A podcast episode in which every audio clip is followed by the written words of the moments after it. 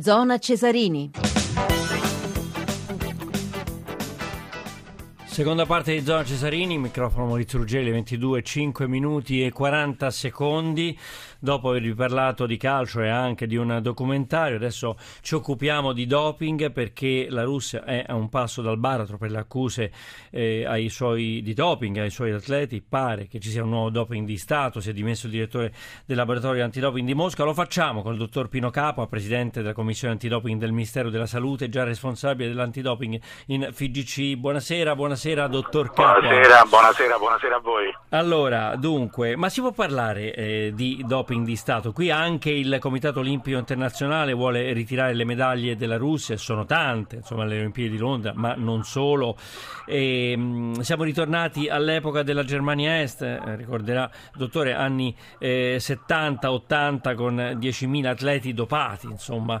E, mh, mm, vogliamo saperne qualcosa? Quello fu un periodo mm, drammatico, sì. dove addirittura una atleta donna che faceva la lanciatrice del peso si ritrovò a dover cambiare sesso rispetto alla, uh, all'abuso assoluto che aveva fatto di testosterone e quindi di sostanze anabolizzanti che l'hanno fatto addirittura cambiare sesso. Pare con dosi cosa... superiori a Ben Johnson. Dosi, esattamente, eh, con, sì. dosi, con, dosi, da cavallo, tanto per dirla in maniera semplice. Sì.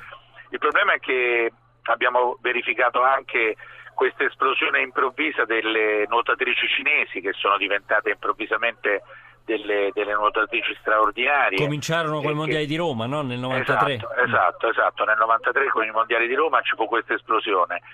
Il problema vero è che eh, questa diciamo, indagine della VADA, che ovviamente con grande equilibrio va atteso anche il riscontro da parte della, della, della Russia, cioè il, il ministro dello sport russo ha smentito che ci siano delle prove, quindi queste cose ovviamente vanno dette, anche se la Vada difficilmente lancia delle accuse così importanti se non è supportata da qualcosa di reale.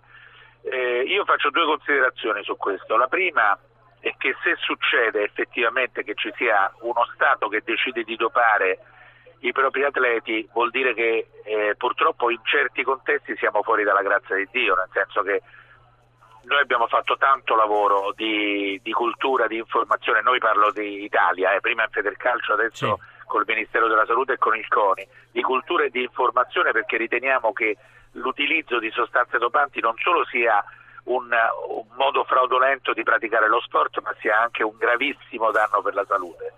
Ma se questo fosse vero, io mi preoccuperei che non ci fossero anche altri settori eh, di qualsiasi altra nazione che magari può aver fatto questo, perché i regolamenti oggi sono stati in qualche modo oltraggiati, diciamo una parola seria, una parola grave, oltraggiati nel vero senso della parola, perché i regolamenti sono quelli che dovrebbero proteggere, tra virgolette, gli atleti e che dovrebbero garantire che lo sport viene fatto in maniera pulita. Ora eh, è ovvio che io mi auguro che si parli di un qualcosa di circoscritto, di un qualcosa che sia limitato probabilmente a numeri piccoli, però mi preoccupa l'idea, oggi ho letto il New York Times rispetto a questa, sì. a questa notizia, che diceva addirittura che sono tanti anni che succede questo. Ovviamente in questo contesto si inseriscono anche probabilmente eh, situazioni politiche diverse, quindi il New York Times potrebbe avere diciamo, delle, delle sue, eh, dei suoi percorsi diversi rispetto a quello che, che, stiamo dicendo noi, però mm. ripeto con grande equilibrio e con grande eh, serenità io mi auguro che questo scandalo sia circoscritto perché così non fosse sarebbe lo scandalo più terribile del mondo dello sport eh, di tutti i tempi. D'altra parte, perché... dottor Capua, mi sembra, mi sembra un po' diciamo, eh, come dire, singolare, raro, difficile che solamente la Russia abbia degli atleti dopati. Esatto, mondo, io, eh. io, proprio questo, proprio questo eh, vorrei, vorrei che non fosse. Cioè, stavo dicendo quello che sta dicendo lei adesso, nel senso che mi auguro che si tratti di un episodio circoscritto intanto all'atletica e quindi non ad altri sport e in numeri che al momento sembrano essere di, di numeri circoscritti di atleti che eh, il, diciamo, il, mondo del, dello sport, quindi il CIO, vorrebbe escludere dalle Olimpiadi. Certo, certo. Mi sembra difficile che possa essere escluso una nazione intera, quindi anche per il rispetto dei russi tra virgolette sani, perché sicuramente non si può fare di tutta l'erba un fascio, no? Ci saranno sicuramente degli atleti russi che praticano lo sport in maniera, in maniera pulita, in maniera seria. Certo. Capo, eh, dottor Capo, prima lei ha parlato del, degli atleti italiani, eccetera, però c'è una notizia che dice che 5 atleti italiani sono stati positivi su 834 controllati eh, nei primi sei mesi del 2015. I casi di positività sono stati rilevati in atleti che praticano ciclismo, ma anche softball e baseball. Ecco, questo mi suona strano, due, due sport quasi al di là di ogni sospetto. Ma guardi, questo è un segnale che i controlli che vengono fatti vengono fatti in maniera seria. Certo, poi c'è certo. un, una, un, atleta che ha, eh, sul ciclismo ci sarebbe da fare un, un, purtroppo un discorso a parte perché, mm. perché ovviamente se ne parla tantissimo e, ed è uno degli sport ovviamente più a rischio, però il softball o il baseball sono probabilmente toccati dagli atleti che evidentemente non si rendono conto di quello che fanno, cioè chi si dopa in questo momento, proprio per la cultura e per l'informazione che ormai negli ultimi anni si sta facendo, non si rende conto di quanto sia dannoso per la propria salute e i danni si possono vedere anche a distanza di tempo, non necessariamente in, in, nell'immediatezza. Eh, lo so, ma quando uno è sul palcoscenico non pensa a queste cose. Dottor Capa, oggi abbiamo sentito eh, l'allenatore della nazionale eh, di judo eh, russa, eh, ovvero Ezio Gamba, eh, ascoltiamolo io negli incontri che ho avuto con il presidente Putin in questi sette anni sono stati almeno una quindicina, eh. ho sempre respirato da parte sua un'assoluta eh, libertà, nel senso che non mi ha mai imposto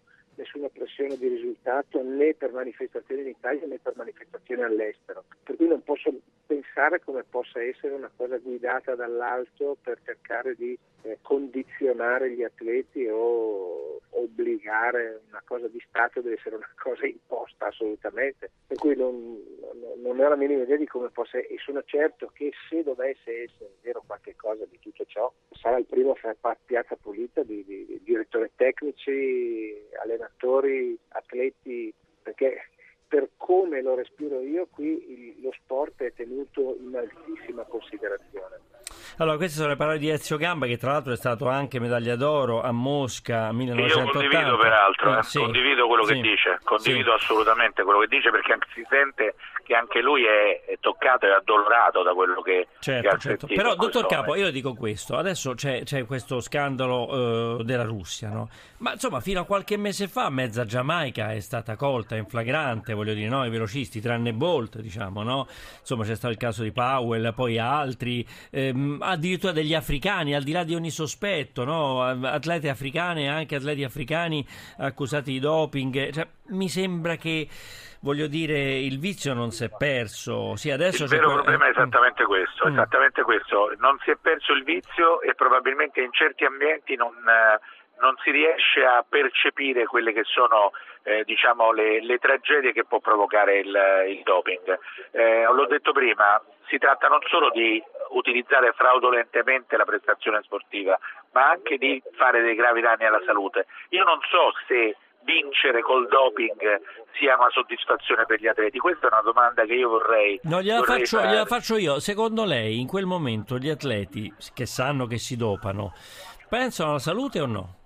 Secondo me, assolutamente no.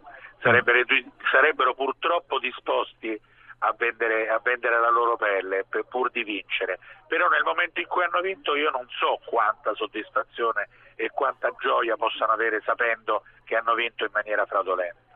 Eh sì, sì, però poi alla fin fine insomma nessuno, nessuno, ci rinuncia. Per il ciclismo bisognerebbe fare un discorso a parte, dice il uh, dottor Capo, presidente della commissione antidoping del Ministero della Salute e, e già responsabile dell'antidoping della FIGC. Perché bisognerebbe fare un discorso a parte? Eh, intanto perché il ciclismo paradossalmente, anzi seriamente, è lo sport che affronta il, l'antidoping nella maniera più più severa, mm. eh, non sembrerebbe però lo fa, è, è, particolarmente rigorosa la federazione internazionale ed è molto rigorosa anche la federazione italiana. Il problema è che le gare sono particolarmente eh, faticose, sono esatto, particolarmente esatto. pesanti, durano tantissimo e, e, e c'è proprio la mentalità purtroppo di alcuni atleti che altrimenti non riuscirebbero ad arrivare alla fine della gara Dall'altra parte però c'è un'altra faccia della medaglia, se le gare diventassero più brevi, D'accordo. i percorsi diventassero più facili, arriverebbero tutti pari. E, perché quindi... non si fa questo? Perché si vuole che dopo un tappone di cinque colli, ce n'è uno quest'anno mostruoso, attraverso la Valbadia, Campolongo, Pordoi, Sella, Gardena, Giau, Valparola, tutto insieme, come si fa a ripartire il giorno dopo? Perché questa purtroppo è la cultura del ciclismo, questa è la cultura eh, della, della, fatica, la, la, cultura dell'impegno che deve essere portato oltre ogni limite. E io credo che su quello secondo me bisognerà intervenire, cioè sul fatto che bisogna rendere umana anche la prestazione perché quella, quella tappa che ha detto lei adesso, secondo me qualsiasi atleta avrebbe difficoltà a farla e a non pensare di aiutarsi in qualche modo, quindi io credo che addirittura una situazione del genere porta nella mentalità ovviamente eh, non, non, non, serena di un atleta al pensiero di poter utilizzare qualcosa per arrivare fino in fondo. Un'ultima domanda per una risposta brevissima. E se ci fosse stato doping di Stato eh, nella Russia degli anni 70 e Menea con quel terzo posto di Monaco, e, insomma questo Borzov magari se fosse stato anche lui da laboratorio? Eh, il New York Times dice proprio questo. Eh. Eh. Oggi il New York Times dice che si tratta di una storia che dura da 45 anni. Eh beh, quindi, quindi, Pietro era un amico, probabilmente quella medaglia l'avrebbe meritata, ma forse Borzov l'ha meritata anche lui. Ma sono sicuro che quella medaglia di bronzo pulita vale più di quella d'oro. Eh. Ah, dottor, dottor Capua, grazie, grazie al dottor, grazie dottor Pino Capua. Grazie a voi, grazie a voi, arrivederci, arrivederci.